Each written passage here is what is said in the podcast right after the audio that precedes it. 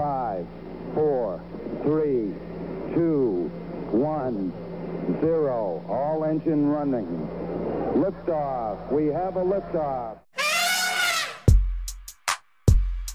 And welcome back into the Bama on Three show. This is your host, Clint Lamb, sitting here once again with Jimmy Stein. Jimmy, how are we doing on this Tuesday morning? Beautiful weather. You know, uh, it's one of the things I associate with uh, Tennessee week, Clint, is we don't we don't get a long fall here in Alabama. Not really. We get summer and then this brief fall and then it's kind of cold. So, but uh, that third week in October, always good weather means the Tennessee games here.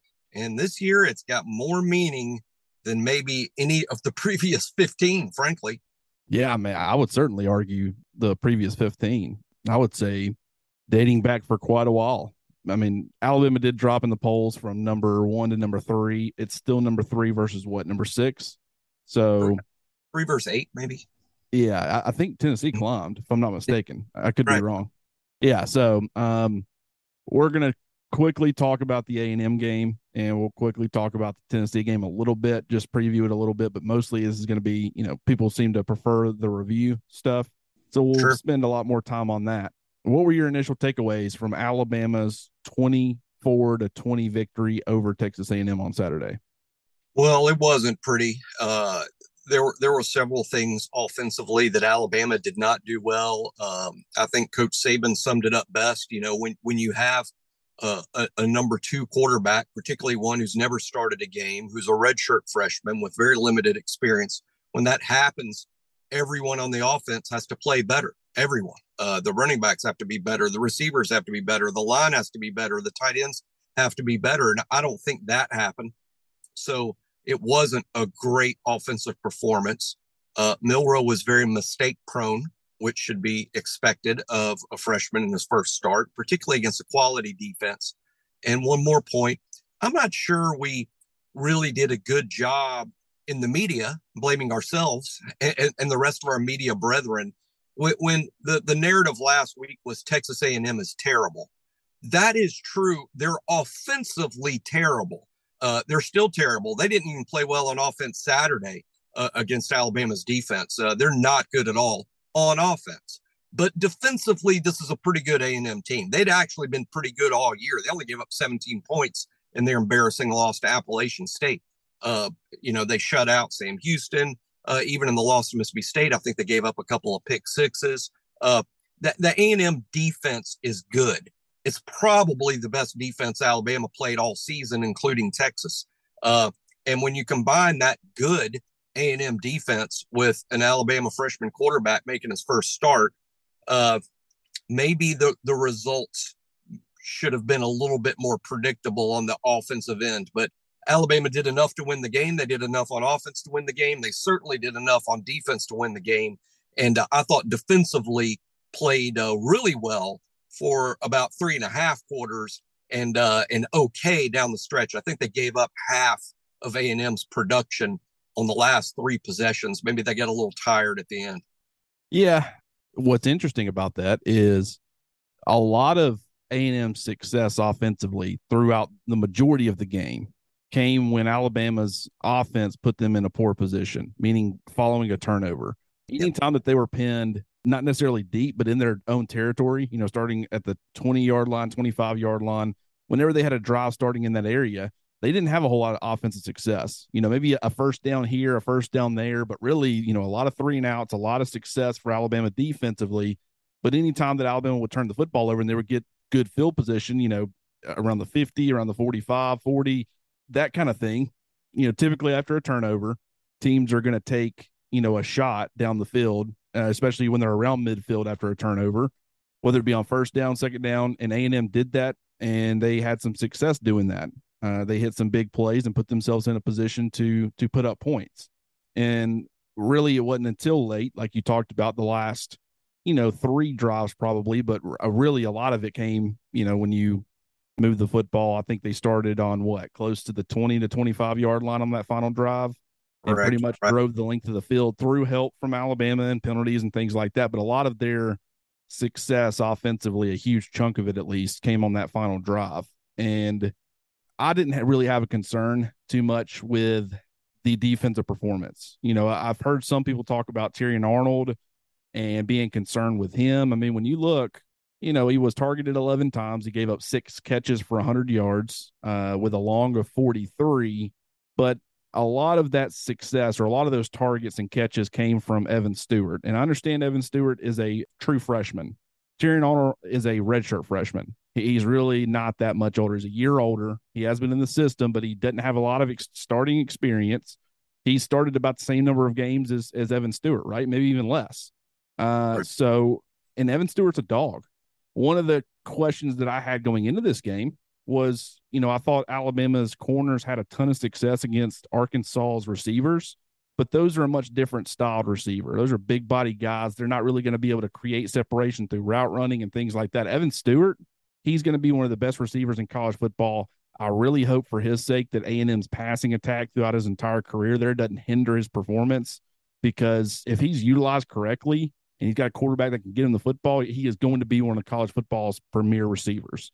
Uh, and you know, I mean, it's just he's a great player. So I thought Terrion won some of those battles, a lot of those battles. Uh, he also lost some, and I thought the jump ball was unfortunate. Thought he was in pretty good position there, just couldn't make a play.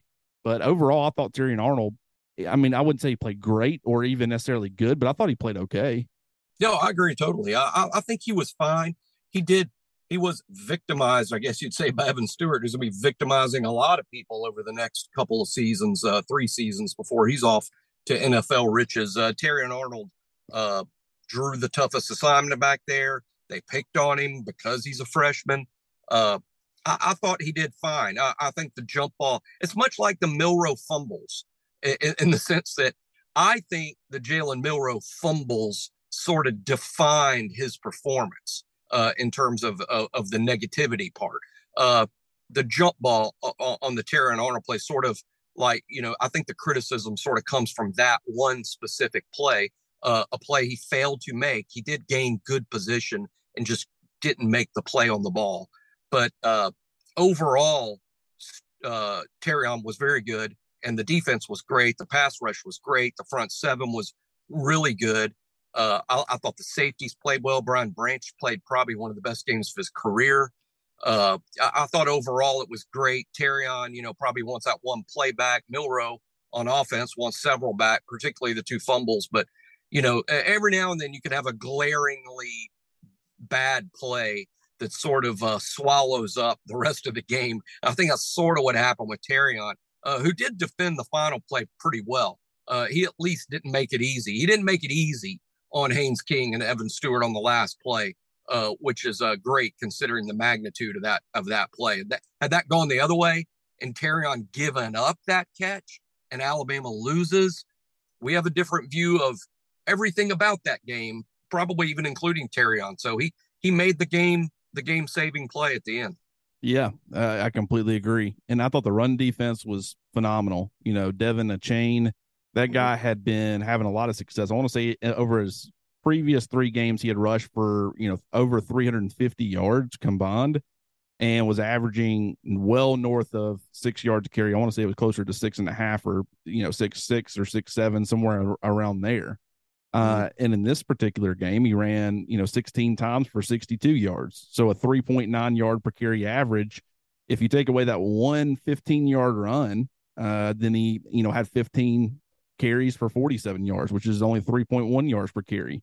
So I thought the run defense, whether it be the outside linebackers or the interior guys, the defensive linemen, I thought up front, you know, run stopping and things like that. I thought run fits from the linebackers was quality. I really was impressed with Deontae Lawson on that front. Didn't make mm-hmm. anything, any kind of play that's going to make you say, wow, you know, he's incredible. I just thought he was very steady in there. And I thought that he added kind of a boost in coverage a little bit. Very athletic guy, can cover a lot of ground in coverage. So was very pleased uh, with the performance from the front seven as far as you know the the run game is concerned, and then the pass rush it was e- even better. I mean, it was incredible. Uh, speaking candidly, 14 quarterback hurries was the official stat. PFF, Pro Football Focus, they you know do things a little bit differently. They count things a little bit differently, but the way that they had it graded was 34 total pressures, 34, 21 hurries, 10 quarterback hits and three quarterback sacks. So that's seven more hurries. That's one and a half times what the official stats listed as. But, you know, that just tells you either way that you look at it. Haynes King was under duress the entire game. What I'll give him credit for in this performance was he didn't make the kind of mistakes that I thought he was going to make because Alabama did put him under pressure like I thought that they would. And I right. thought that he would, you know, really, I thought he was going to have the performance that we that we got from Jalen Milroe. Like if you'd have told me a quarterback's going to fumble twice, going to throw an interception, going to have some other throws that were definitely turnover worthy, uh, looked panicked and, and under duress the entire game, I would have said, yeah, that's 100% going to be Haynes King.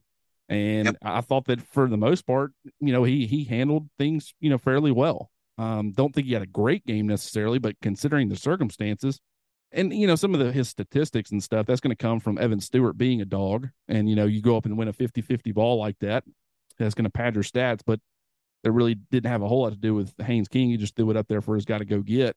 But uh yeah i thought the the, the pass defense it, it didn't look good on paper necessarily but i thought it was okay.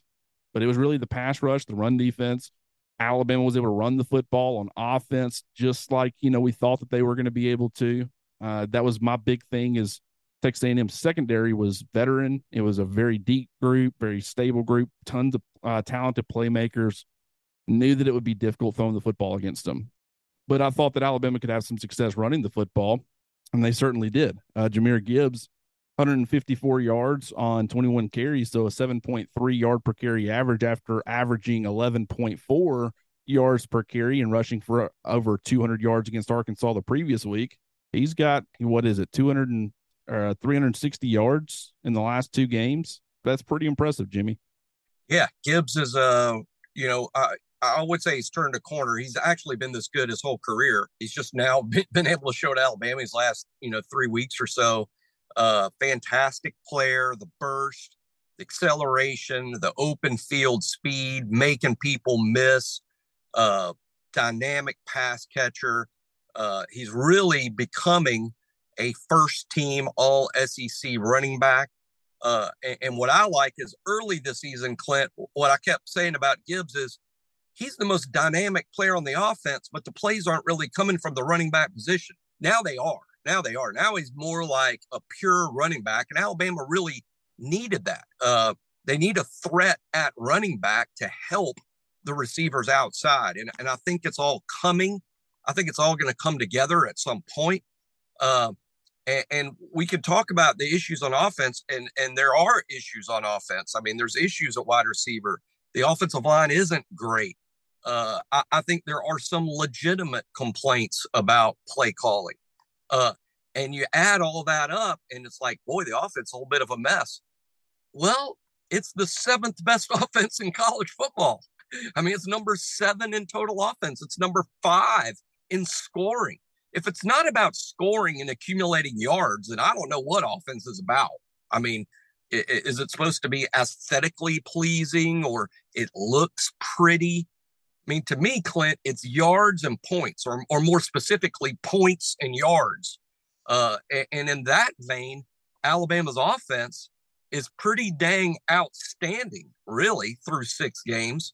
Uh, but when you break it all down individually and unit wise, uh, it just goes to show how much better they can be because the wide receivers need to be better. The line needs to be better. Uh, Latu and the tight ends need to be better. Uh, but overall, when you look at the production and the points, it, it, it it's really a, a lot of the complaining feels hollow, frankly. Well, you know, I, think probably where the complaints stem from, if I had to guess, would be, you know, last year they were up there in both of those statistical categories as well, but you could clearly see the limitations and you could see where a, an elite team can exploit that. And so you, I think Alabama fans think in a mindset of championships and not necessarily how good it looks on paper and how many wins you have in a regular season or whatever. It's all about how do we think we can stack up against the elite of the elite competition because that's where we feel like we're heading is is a an SEC championship, a college football playoff, and a national championship. And from that standpoint, you know, do you think you could step on the field with a Georgia or an Ohio State and all those things with the current problems that they have and, you know, be able to put up points at that rate or put up yardage at that rate? And I think that's the question, but I, I certainly agree with you. I don't, I think the number one hindrance last year, especially in the national championship, the the the missing receivers. I don't care. It, I'm not saying necessarily that Alabama would have won the game with them, even though I do technically believe that. But you're not allowed to say that. That upsets people for some reason. Uh, if they had had two of their best players on offense, um, that the entire offense was built around, uh, they would have, you know, been better on offense. Well, crazy thought. But do I think that that contributed? Absolutely. But I think that the biggest problem was the offensive line, and everybody can acknowledge that they have, in my opinion, the offensive line heading in the right direction. Don't think this was their best performance, and for some odd reason that upset some people on the message board. I don't understand why. The tackles played phenomenal. Thought the interior of the offensive line played solid. It was okay, but I think that they could have played better. They have played better.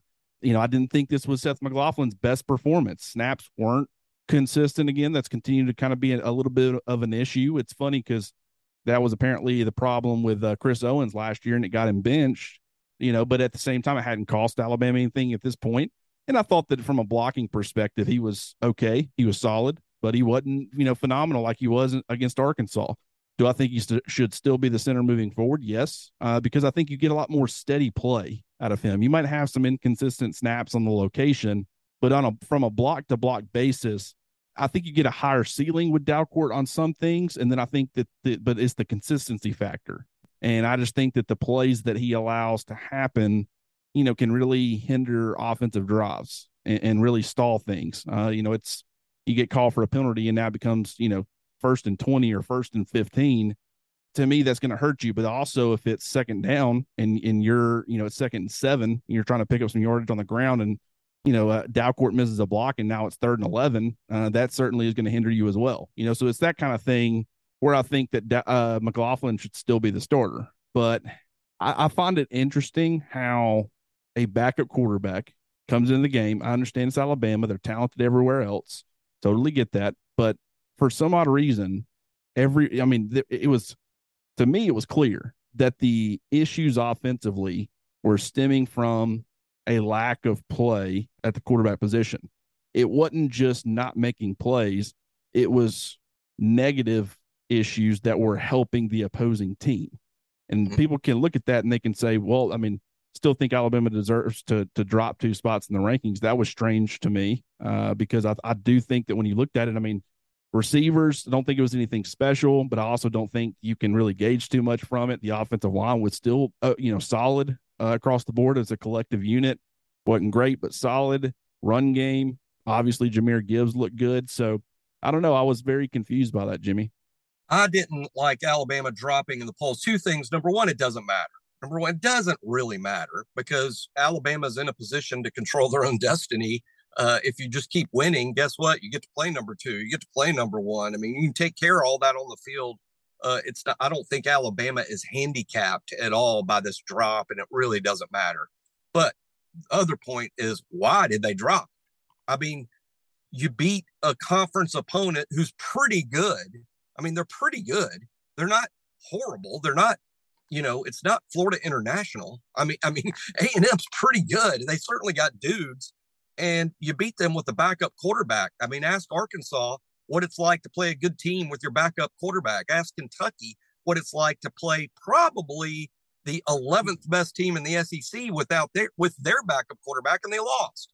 Uh, it, it, I think Alabama should get credit for winning the game with a backup quarterback, and instead they fall in the polls. Uh, I think that's just, hey, I, I don't want to be one of the thin-skinned Alabama fans that we get no respect sort of thing because that's just not true. Alabama's more respected than any program in college football, but I do believe this: Alabama is judged by a set of Alabama standards. Uh, the fans do it, and the national media does it to to an extent. And and I think Alabama dropped because Alabama is being held to an Alabama standard. I don't think anyone else would have dropped.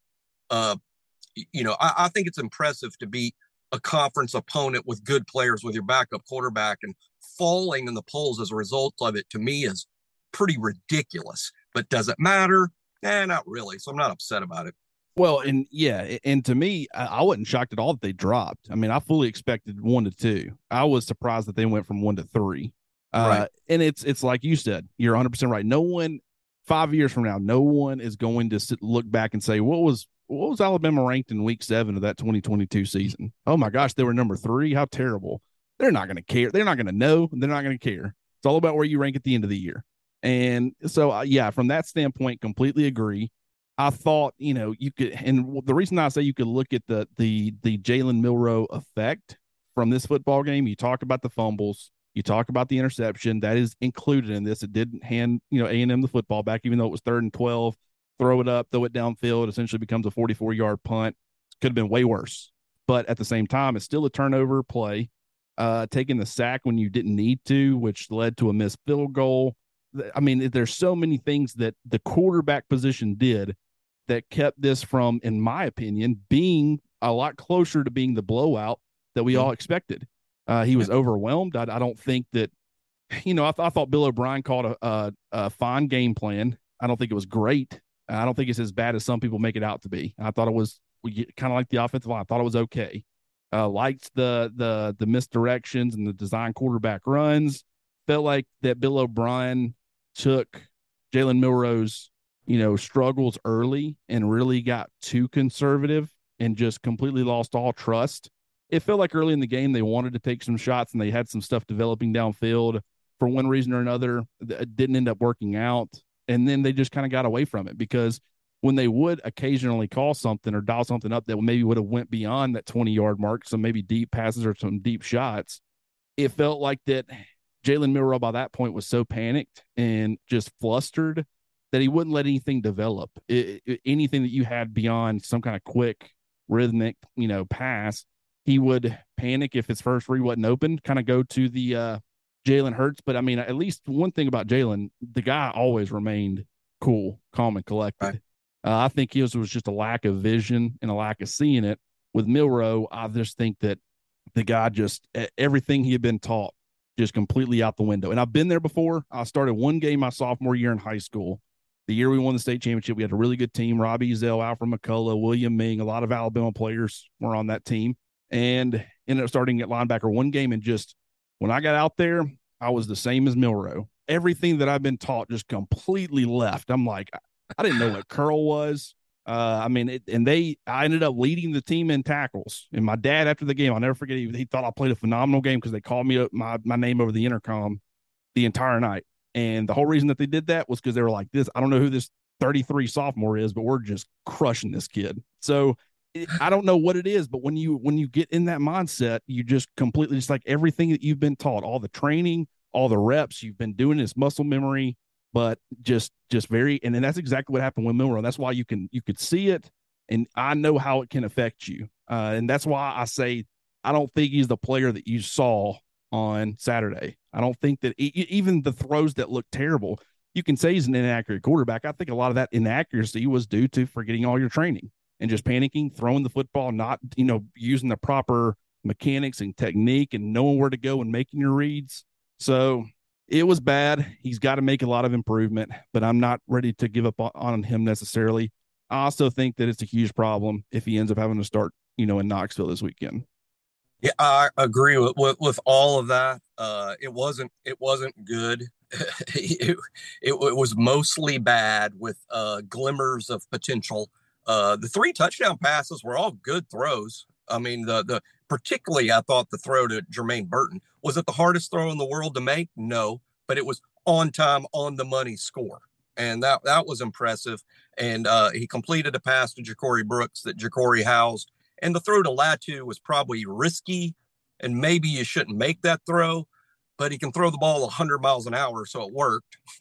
you know, uh, so the, the you know, so there were some some good in there, but he was overcome by anxiety. That's uh, you know, Nick Saban himself confirmed that yesterday in his press conference. That's the word that Saban used, and I, I think we should have expected it instead of just assuming it would be a, a composed thing. I think it's a difference, Clint, because you talked about making a start as a sophomore. I'm sure, you know, in the same situation in the 10th grade, playing big time high school football like you did, uh, it probably would have been easier if they told you midway through the second quarter, hey Clint, uh, starter, the start linebacker, he, he he tweaked his ankle. It's bad. He can't go back in. You got to play and you just put on your helmet and you run out there and play and you don't go, oh my God, I got to play. You just put on your helmet, you go out there and play. When they tell you a week in advance, you're going to start next week. Now you got a week for the anxiety to build. Now you know what's coming. It's not a, spur of the moment, hey, I got to get out there thing. Now it's uh oh my gosh, next Saturday I'm going to start my first game and it's against A&M. And by the way, our fans want a blowout. They, they need me to play unbelievable because the fans want to win this game 49 to 3. Uh all that stuff and you're playing against a good defense. So I get it. I mean, I said today uh, as a means as a way of explaining that, hey, uh, one day these quarterbacks that we're dying to sign right now, the two kids committed to us, Holstein and Lonergan, if they're forced to start as freshmen, it's probably going to look like that.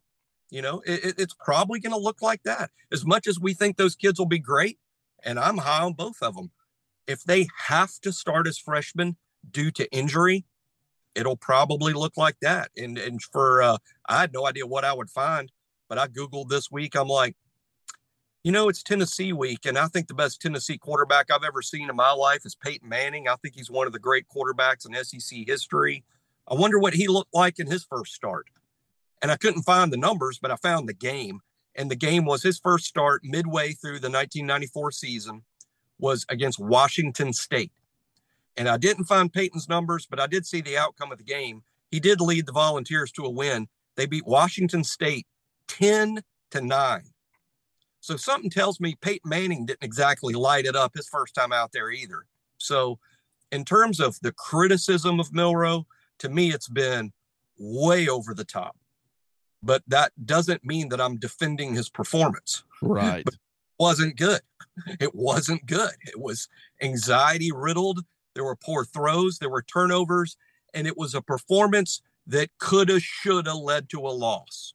Right. A hundred percent. And you know, you're, you're right. And the fact that they were able to overcome two missed field goals, uh, four turnovers, a couple of other turnover worthy plays, and just some of the the you know unfortunate breaks down there, you know, near the end of the game. The fact they were able to overcome all that and still get a victory, I think that speaks a lot about this team. Because I, I mean, how many teams are going to go minus three in the turnover battle and, and lose? Just that one fact alone is is pretty pretty wild. Uh, but you're 100% correct. And that's what I said in the post game directly after the game about Milroe. It, you know, a lot of people thought, well, I mean, he had to come in on the road against Arkansas. You know, that's a tough environment. First of all, Alabama had already kind of established momentum in the game. They were playing with, you know, a lead. They had, I think, scored 14 points at that point. And then some things, some guys helped Milroe out. I thought he performed, you know, pretty well, but he just he didn't have time to panic. Like, and and what's interesting is I you're 100% right. That one start that I got my sophomore year I found out the week before or like I, you know it was an injury the week mm-hmm. before. I knew all week. I only time I didn't have to play JV on Monday night uh we used to have to do practice and then go play a JV game right after. I was thought I was a big shot because I was like I ain't got to play JV on Monday. This is awesome. I'm done with practice. But then I had the entire week to be like man I'd be I mean it was Hartselle it was a good school that we were playing that week they had a good quarterback. I was really to hope I don't screw this up. And I screwed it up. And then, you know, that same season, starting inside linebacker tear, tears his ACL in the, the game before the state championship. I have to come in, but it's on the fly. It's kind of out of nowhere. I wasn't expecting to really play. And I didn't have time to panic. I didn't have time to overthink. Now I ended up screwing up one of the final plays. I ended up forcing the fumble that we recovered and then got us to the state championship. But at the same time, I'd also not been in my zone in curl, and and that's why they completed the pass in the first place. And I still got yelled at by my coach, and then I ended up not starting the state championship game. They moved guys around. Thanks, William, um, for that. Um, he ended up taking my spot. Anyways, point being, you know, yeah, there, I think there is something to be said about not having time to panic and overthink things. And it's just you gotta you gotta bear with them because I mean I'll tell you, junior year started that entire year, senior year started that entire year. Never once had that issue ever again. Uh, you because you were ready to play. You were ready. Right. Then yes. you were ready. And I, I kind of knew what to expect at that point. Yeah. Yeah. I mean, it was, uh, once you've experienced it and you're like, wow, uh, that's, that was just vastly different than I kind of imagined in my head. Cause you had, you know, play middle school football in front of, you know, thousand people, a couple, I don't even know how many people would be there at those games, but not a lot. And then playing in front of, you know, eight, 10,000 people randomly, it's, it's, it's different. So I, under, I understand where Milroe's coming from. Long way away of putting that, I guess, but there are some limitations. Alabama, I think, is going to struggle this weekend against Tennessee if Milroe is the starter, but it's trending towards Bryce Young being the guy. We're hoping that he's going to be back. We'll have to wait and see. But overall, I, I thought it was a a good learning moment for a lot of people. So, do you have any thoughts on the Tennessee game before we get out of here? Yeah, uh, it's going to be a heck of a challenge. I do believe Bryce will be the quarterback. My concern isn't so much that Bryce won't be the quarterback. My concern is how healthy will Bryce be? Will Bryce be the quarterback with limitations? I mean, will will he not be hundred percent? Will we have to take things out of the playbook? Will we have to go to extra lengths to protect him from from taking a hit on the shoulder? Uh, so I'm a little worried about that. Uh, I'm certainly worried about how good Tennessee is on offense. Not worried so much about them on defense. Uh, I'm sure they're a little bit better than you know. I tweeted that they're 87th in the nation on total defense, which is a fact. It's a fact. I, I don't believe they're the 87th defense though. They're better than that. Uh, but obviously, their offense is a bigger concern than their defense. Hendon Hooker is a fantastic football player.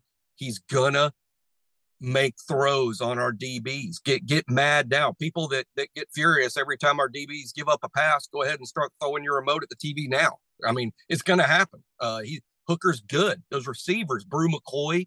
It's not just that Cedric Tillman will be back, and you know he will, but Bru McCoy's a good player. I mean, they got some guys out there and small smalls at uh, running back's a good player. The line's pretty good, but Hooker's fantastic. I think this is a nice Heisman game, frankly. I hate that Bryce is dinged up for it because I think whoever wins the quarterback performance of the day uh, probably emerges from this game as the leader uh, in the Heisman race. And now we're into mid October where it starts mattering. So uh, it's going to be tough.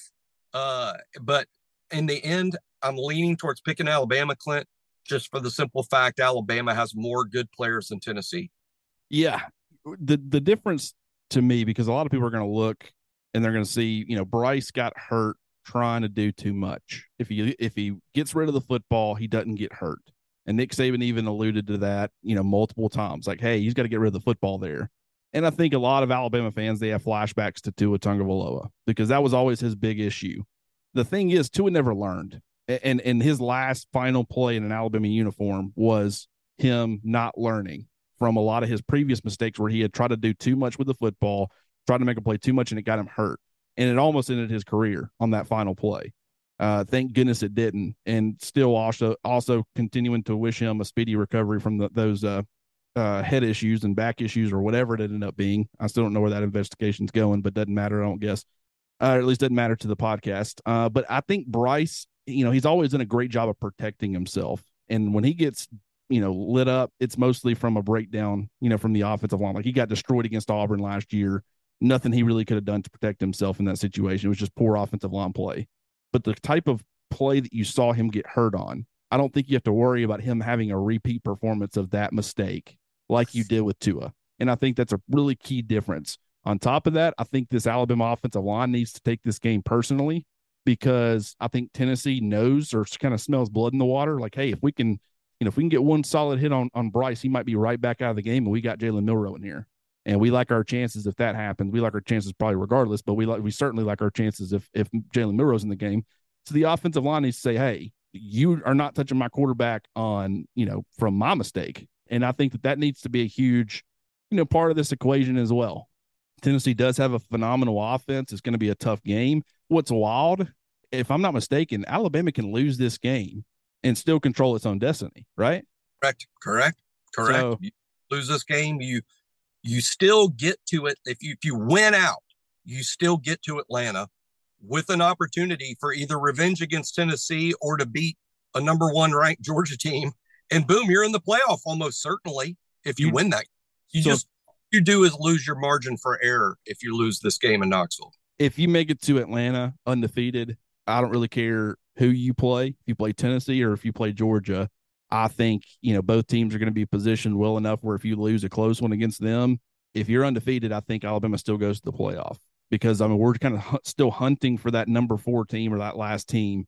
So obviously this is important an important game that Alabama wants to win, and it's Tennessee. You always want to win, and you always want to perform your best against the best. It's not like you can just say, "Oh, take take let's take the week off." Obviously they're going to try to win, but my point is from a fan's perspective, if they do end up losing on Saturday, which I'm I'm going to go ahead and tell you, I, I, still, you know, Tennessee right now they're ranked like near the, the last in the country in pass defense, and they rank near the top 10 in run defense. So mm-hmm. I think if Bryce Young can come back and he can be healthy and that passing game gets going again, I think that's really good timing. I'll also be curious to see how they use Jahmyr Gibbs because a lot of his traditional running back usage has come with Jalen Milroe as the starting quarterback. I wonder if they get back to his previous role or if they kind of be like, hey, we found some stuff that's working with him and that can work with Bryce or Jalen. So let's keep using him in this way. I think that's the way it's going to go, but just something for fans to keep an eye on uh, moving forward because his touch, his, his touches the last two weeks have skyrocketed. And I just wonder, you know, with Bryce being the quarterback, if that will, you know, change back to the previous way or, or stay the same. But, you know, I think that with Alabama being able to throw the football, they can score on Tennessee. I think that puts pressure on Tennessee. A whole lot of other teams hadn't put a whole lot of pressure on them. And, you know, I think that Hendon Hooker, you can make him uncomfortable with Alabama's pass rush. So I, I personally think that Alabama can win the football game. Uh, but a lot's going to depend, like you said, on on Bryce's not only his availability but his his health and, and kind of where he stands. But it's going to be a challenge. So, uh, Jimmy, we got I think two minutes left. Do you have anything else to add before we hop out of here? No, just that, uh, like you said, uh, the loser of this game, whether it's Alabama or Tennessee, can still make it to Atlanta by winning out. Uh, so the season is not over for whoever loses. Uh, and and that that's good because these are two really good football teams. Whoever loses this game is still a good football team. Uh, it, it is very losable, but I, I believe Alabama will win. Uh, and, and, I believe largely Alabama's going to win because of Bryce Young being back and the offense uh, needing to make a statement this week. And uh, I, I believe that they will. And I believe it's going to be tight and exciting. CBS is going to get their money's worth on Saturday. Yeah, they certainly are. And then next week, Mississippi State, man. And in Tuscaloosa, but hopefully they continue to be a top, you know, 10, 15 team. Tough run for Alabama. I understand a lot of these teams, Alabama's beating them. They're dropping out of the top 25 or dropping out of being in the conversation to be in the top 25. That's happened with a lot, but I guess they're, you know, Arkansas and A&M both. And well, I mean, obviously Tennessee would drop if Alabama beat them, but bottom line, going to be a fun game this week. We're covering it from all angles. You know, I had a lot of stuff going on yesterday wasn't able to really get a lot of content out, but that's the plan. As soon as we hop off of here, I'm going to work and and we're gonna get some stuff up and it's gonna be fun. I can't wait. Um, but Jimmy, once again, man, appreciate you taking some time and hopping on here with me, brother. Oh no, it was great. Uh, and uh, looking forward to a show next week recapping our 16th win in a row over the Vols. I love it. Let's speak it into existence. I love it, Jimmy. All right. Well, we appreciate you guys hopping on here with, with us and, and joining us um, and listening in. We always appreciate it. Certainly go leave us a five star review. Tell us how much you love the show. That certainly will help us as we continue to try to do this as much as possible. We appreciate you guys, and we'll talk to you guys soon. This is uh, the host of the Bam on Three show, Clint Lamb, and we'll talk to you guys soon.